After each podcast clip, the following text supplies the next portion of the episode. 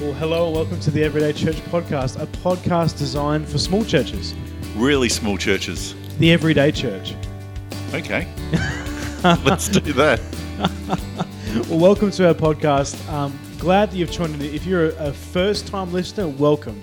Um, I'm going to give you a quick rundown of why we are doing what we're doing. This podcast is designed for pastors and leaders of churches that have grand dreams to be amazing churches, but are right now uh, in their local congregations serving, doing everyday stuff. And because the Everyday Church is around about sixty to eighty people in Australia, yeah.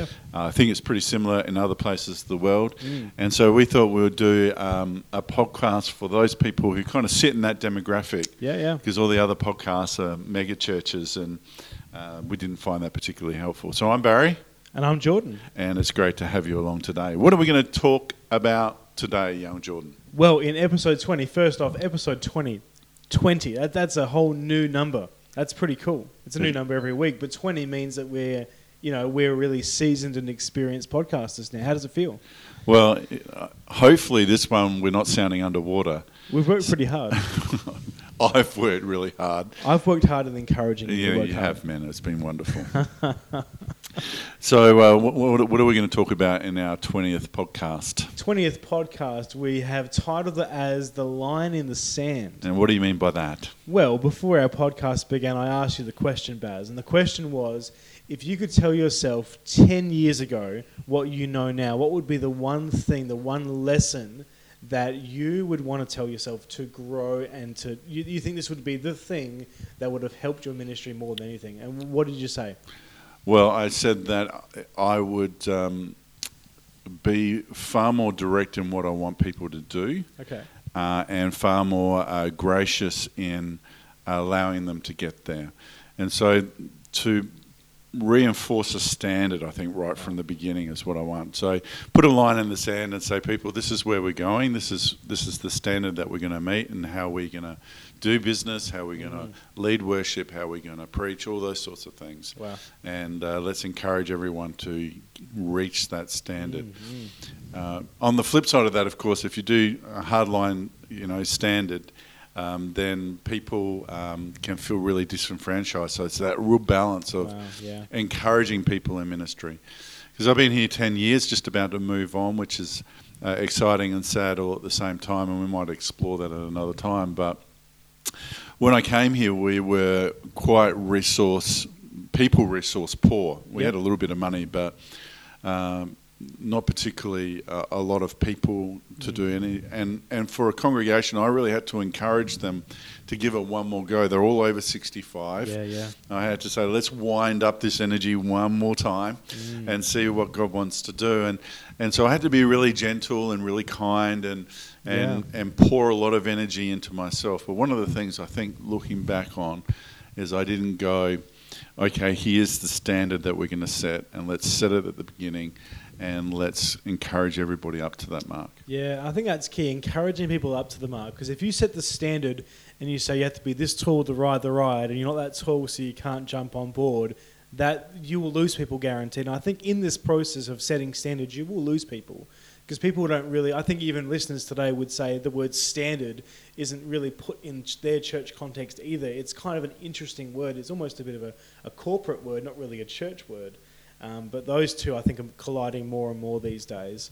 But we, we want to try and encourage people that the standard is a standard of excellence, because I think every church wants to be excellent at what they do, and they want to be God-glorifying at what they do, but they want to make it achievable as well. So how, how would you have... Um, obviously, you would have set standards. What would have been some areas in particular that you would have liked to have set a standard a little bit more firmly than what you mm. have?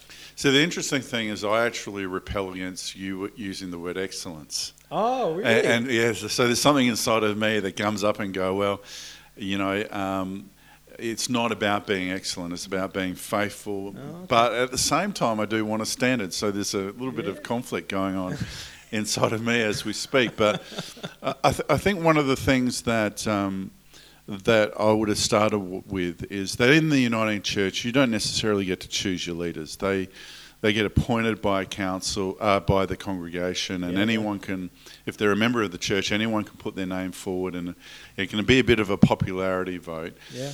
And I think from the very beginning, uh, one of the things I would do is say, if you want to be a leader in the church and you want to put your name forward, here are some of the things that I expect yeah, wow. for that to be accomplished. Now, wow. I didn't do that at the beginning. I just kind of worked with the people that I did, and I, I thought I could just go encourage them and discipleship, disciple them, and they would meet that. Mm. But really I needed to articulate it at the beginning wow. and say, this is kind of my expectations. Now, the congregation still has to vote, but everyone who put their name forward, I would, now I would probably go and meet with them and say, this is my expectation if you're going to accept wow. this nomination to be a leader of the church. So, for instance, I would expect every leader to tithe.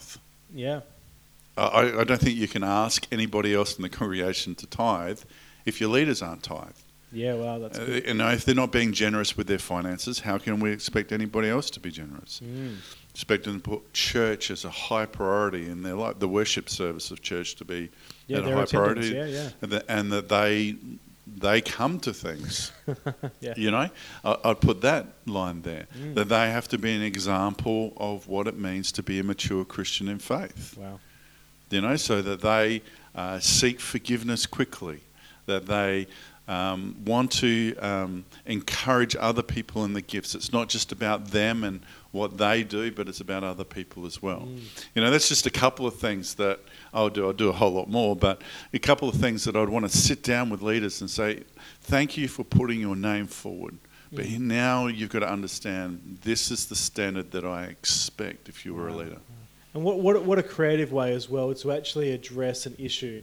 Um, and it's not necessarily a huge issue within, within the Uniting Church. The process we have gives great discernment from the whole body, mm. really. But with that also then allows a lot of people to th- to put their name forward without fully understanding what it means to be a leader. And there are some presumptions that being um, an elder or a council member in a few churches would be that you attend the meetings and you make some decisions on some stuff.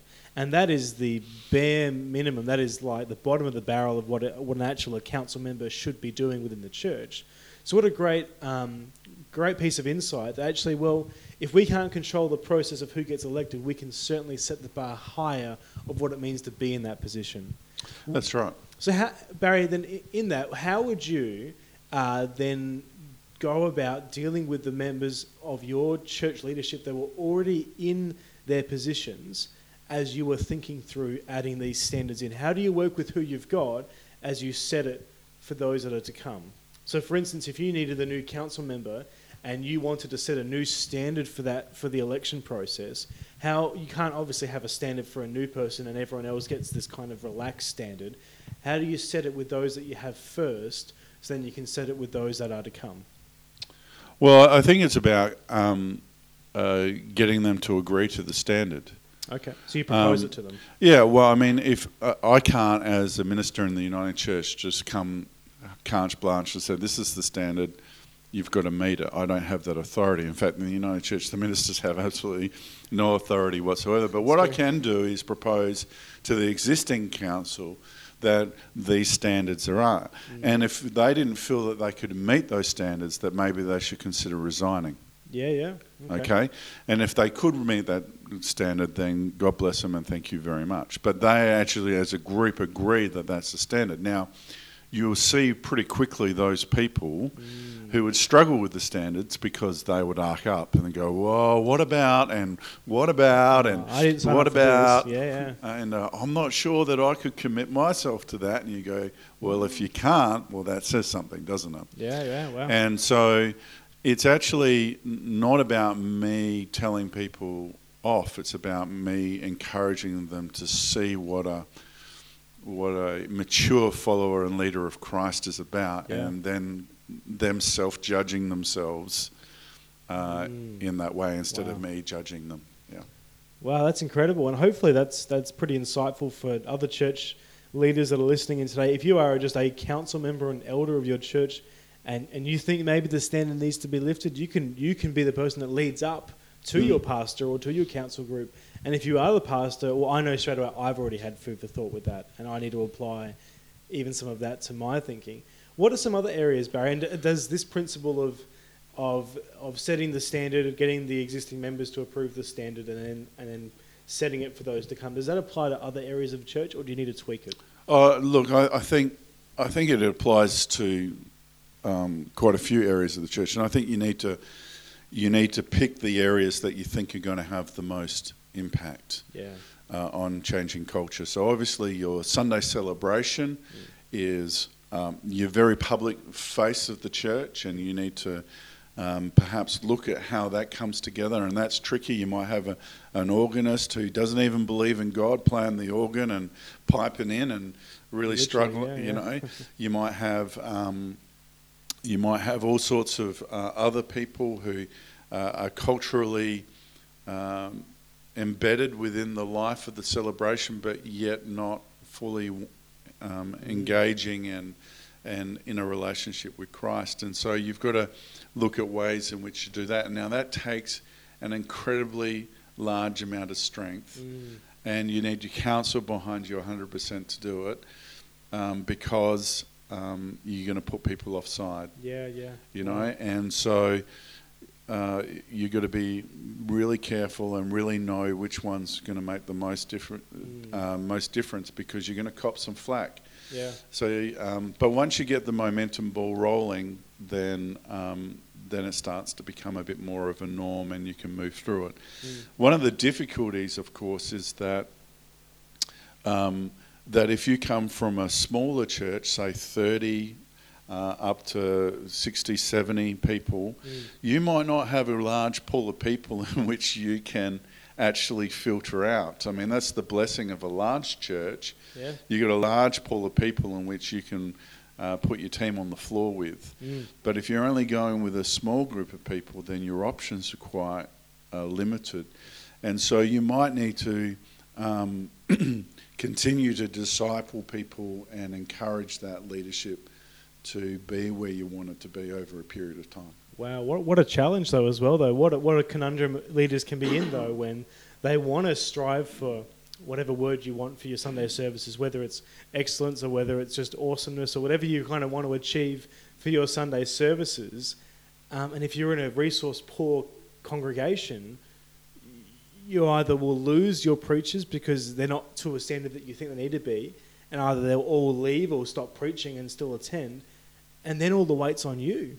And I guess as a leader, as you engage in in in this, be prepared. Are you able to, one, meet the standard yourself? And two, can you do it consistently enough if all your lay preachers fall off the perch and you're, you're the only one doing it? Well, that, that's a huge challenge. But obviously, you need to have a conviction as a leader that whatever we do, it's worth it.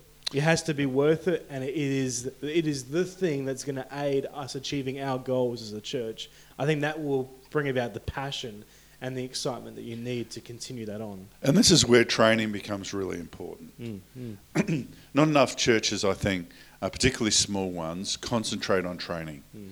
Uh, big ones tend to do it because they're always injecting new people in and wanting to do things.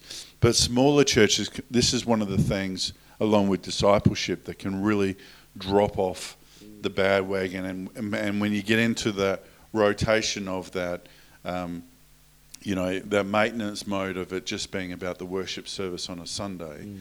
than training is. But if you're wanting to set a standard, put a line in the sand and saying this is where we're going to try and get to, mm, mm. then then training is your way when you got low resources of people, uh, but you want to meet a standard. Wow. So um, I used to try and do it all myself, but I'm changing that thinking now. I think bring people in from the outside, yeah. get your lay preachers together, get someone from uh, another church or another college or a college person, a Theo college person, to come in mm. and to do a workshop with them. And, and basically say, if you're not prepared to come to the workshops, then I'm not going to give you a slot wow. to preach. Yeah, yeah. But if you want to come and you want to learn and grow, then I will make wow. a way from you. And, and and the same with your leadership people. You bring in people to go, okay, this is how Uniting Church or whatever church normally does a meeting. These are the things that we actually need to mm, mm. dot our T's, dot our I's and cross our T's with, you know. And so get other people in to upskill people. Yeah, yeah. And so it's not just you demanding a standard of any kind, but it's actually saying this is actually the norm for mm, a healthy mm, church. Yeah. And and even this dude from down the road agrees with it. Yeah. So um, so I, I think uh, in the past I've tried to do that all myself, but now I think I'm getting to the point where I go, even though I know a lot, that outside voice is a powerful tool. That's incredible. Wow. And I think I'm seeing even our, in our conversations today, there's quite a blur between what we're talking about here with drawing a line in the sand and also our conversations on vision and culture. There were two separate episodes we did, you know, all those twenty episodes ago. All those uh, sixteen, I think. Yeah. yeah. and and it was it was it was a conversation, and I encourage you to go back and listen to it. Um, our audio quality in the beginning was far better than in the middle. Have a listen to that um, because we talked about what are the things that your churches are doing now that are inhibiting your desires for the future. And I think that's what we're seeing here is where does the standard need to be lifted because where it is now isn't reaching what we need it to reach. So if our preaching is flat, you need to set a standard to increase it because preaching the word is a powerful element in your Sunday worship. Mm. If your council or your leaders or your elders aren't communicating well, then your communication needs to be increased. That standard needs to be increased because a poorly communicated eldership is going to crumble a church. A divided house can't stand. Yep. And it's it's that's crucial. So I think as a leader, you've got to look into where are the issues. And then the, the big issue is when you find a huge list of issues, h- how do you appropriately not bombard people with all the issues, but choose then the top four or the top three and address them slowly? Because if not, everyone's going to walk away thinking, wow, everything we're doing is wrong. Yeah, yeah. And, and you don't want to give them that impression, but you want to give them the impression that to be a growing church, the people need to be growing themselves. Yeah, yeah. And so they're going to be open to change. They're going to be open to uh, learning how to mm. do things at a higher level. Yeah. It's not all about that, but it it will just help set the stage for the next growth mm-hmm. if you have it. And you're right, you've got to pick three or four key things that you think will make the most amount of difference. Mm. And you concentrate on those things, and then um, and then work through the other list a little bit later. Yeah. There's there's a story um, that I heard on, on the Kerry Newhoff podcast actually that really has just sat with me for a long time. It was a conversation that he had with a key leader of a church, and, and what was fascinating about it was that uh, they were talking, and now this guy is a new campus pastor, like he is leading a congregation that is off the hub of the, the centre church. And he said within six months of being there that he was asked to serve in a really quite a quite a full-on way. The standards were really high. But it was in fact that the standards were high that he was so drawn to it because he was a high-caliber leader mm. that was destined to be a pastor of a church. And it got me thinking, I wonder whether we have actually made possible great leaders lazy because we haven't given them a standard to reach. That people actually desire to grow, but if our standard is so low and they already meet it naturally, it's going to be very hard for them then to want to go above the standard. So I think as a church, we need to lift the bar in a graceful way and give people the opportunity to say, well, you're not tall enough to, to, to ride the ride just yet, but here are some steps to get there. Here is some training that we, we want you to look at. Here are even some books to read um, or a podcast to listen to. But take these steps, and because we want you to be there. I think we don't want to see our lay preachers or our council members or people feel discouraged, but to feel empowered that we as a church, one step at a time, are moving towards being awesome, moving towards being the church that we know that we're supposed to be, and we've got to work towards it. So I think that's going to be uh, really encouraging, and I hope uh, today that as we've discussed this, it's kind of stirred something up within you. If you're kind of wondering what is the Everyday Church podcast, it's just a conversation that's supposed to stir something within you to allow you to see things differently within your ministry. So we hope today you've been blessed by the conversation, that maybe you'll be able to start drawing some lines um, in regards to where your standards are as a church. Because I know and we know that a, a church that has great vision, that has great culture, that has high standards will be a church that will achieve great things. And and you'll attract great people. Yeah, yeah. And, and as you were talking about this, uh, Geordie, I, I was just thinking that we don't we don't do that with our young people enough either. No. We we think that um, we think that we should set the bar low. I actually think with this new generation of Gen Zs that are coming through, yeah. we need to put the bar high. Yeah. Because I think they respond to that. And that might be an, another podcast for another day. But um, but as we go forward, uh, there's no doubt that uh, as the churches live and breathe, we've got to uh, demand a a culture of excellence, even though I hate that word. I'm so glad you said and, that. That's um, great. and, and demand a standard from our people, not because we want to be mean, but it, because people's lives are at stake. You know, eternal lives are at stake. And uh, and a healthy church that knows the standards means that people will meet them more often. Wow, wow. And I think that's our focus. And I, I pray that is your focus, that you're not looking at, one, just how to care for the people inside your church, that the standards that you set, the training that you do, the discipleship that you focus on is a blessing to the church, but more importantly is a blessing to those that aren't here yet. That we all, as in the everyday church, every church has empty seats. And we're trying to fill those seats with, with God-fearing believers. That's our desire as a church. So don't get caught up thinking that you're the bad guy when you set these standards. No, no, no. What you are doing is preparing way for people to enter into a vibrant community of faith. And how you lead now will determine those that walk into your church a month, a year, a decade down the track. Well, I hope that you've enjoyed listening to the Everyday Church podcast, where we uh, celebrate the everyday church, hopefully empowering you guys into what God has for you into the future. So until next time. Catch you later.